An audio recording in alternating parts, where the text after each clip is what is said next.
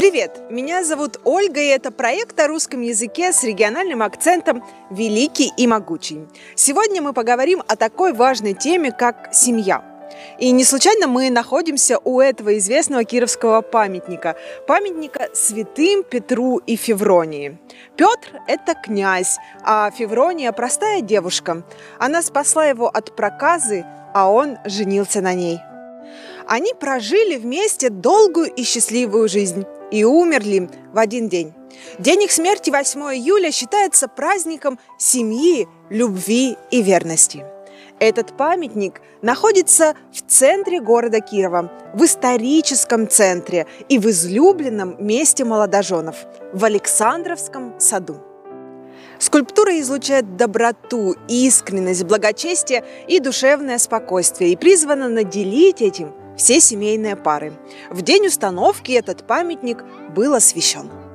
В повести вятского писателя Альберта Лиханова «Последняя холода» мы можем найти очень трогательное отношение детей к матери. Они только о ней и говорили.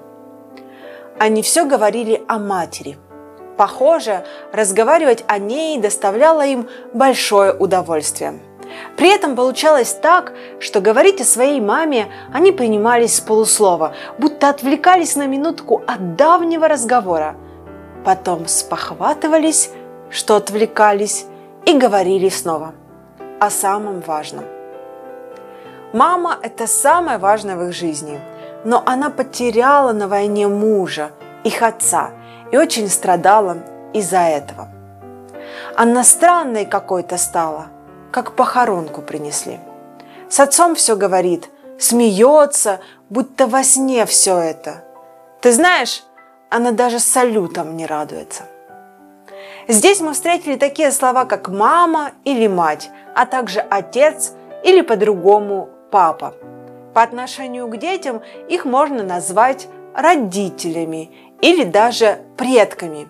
Это старшее поколение по отношению к младшему но чаще слово «предки» употребляется в русском языке в значении «родоначальники рода», жившие несколько поколений ранее. То есть обычно, когда мы употребляем это слово, бывает и так, что мы не видели наших предков вживую, про дедушки и про бабушки, например. Последнее время есть также тенденция, что по отношению к родителям дети употребляют слово «предки», но в ироничном значении. Мои предки сегодня на даче, а твои где? Мои предки все дома сидят – также в близкий круг семьи часто входят бабушка и дедушка. Нередко в России они живут вместе со своими детьми и внуками. В той же повести Лиханова «Последняя холода» мы можем найти такие строки. «Я бы никогда так не сказал и никогда не подумал. Я знал, что боятся за меня мама и бабушка». Мы видим заботу говорящего об этих двух близких женщинах, которых не хочется обидеть даже в мыслях. Противоположным по значению слову «предки» является слово «потомки». Это будущее поколение. Дети, внуки, правнуки. В том же произведении Лиханова мы встречаем следующие строки. Как объяснить вам, взрослые, что хрупкое, легко надломить. Надлома, трещины не заметишь, а душа пойдет в кость. Глянь, хороший ребенок вдруг становится дурным взрослым, которому ни товарищество, ни любовь, ни даже святая материнская любовь не дороги, не любы. Хрупкая, ломкая эта вещь – душа детская. Ох, как беречь надо бы ее! Ох, как беречь! Какие хорошие слова! Здесь мы видим слово «ребенок», которое во множественном числе превращается в «дети». И прилагательное «детский», образованное от последнего. А теперь домашнее задание. Расскажите нам о своих родственниках. Кто были ваши предки? Есть ли у вас потомки?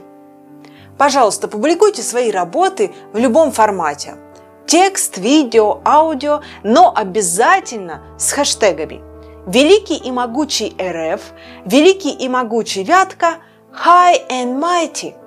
За каждую работу мы высылаем в подарок пазл в онлайн-формате и сообщения с пояснениями по работе.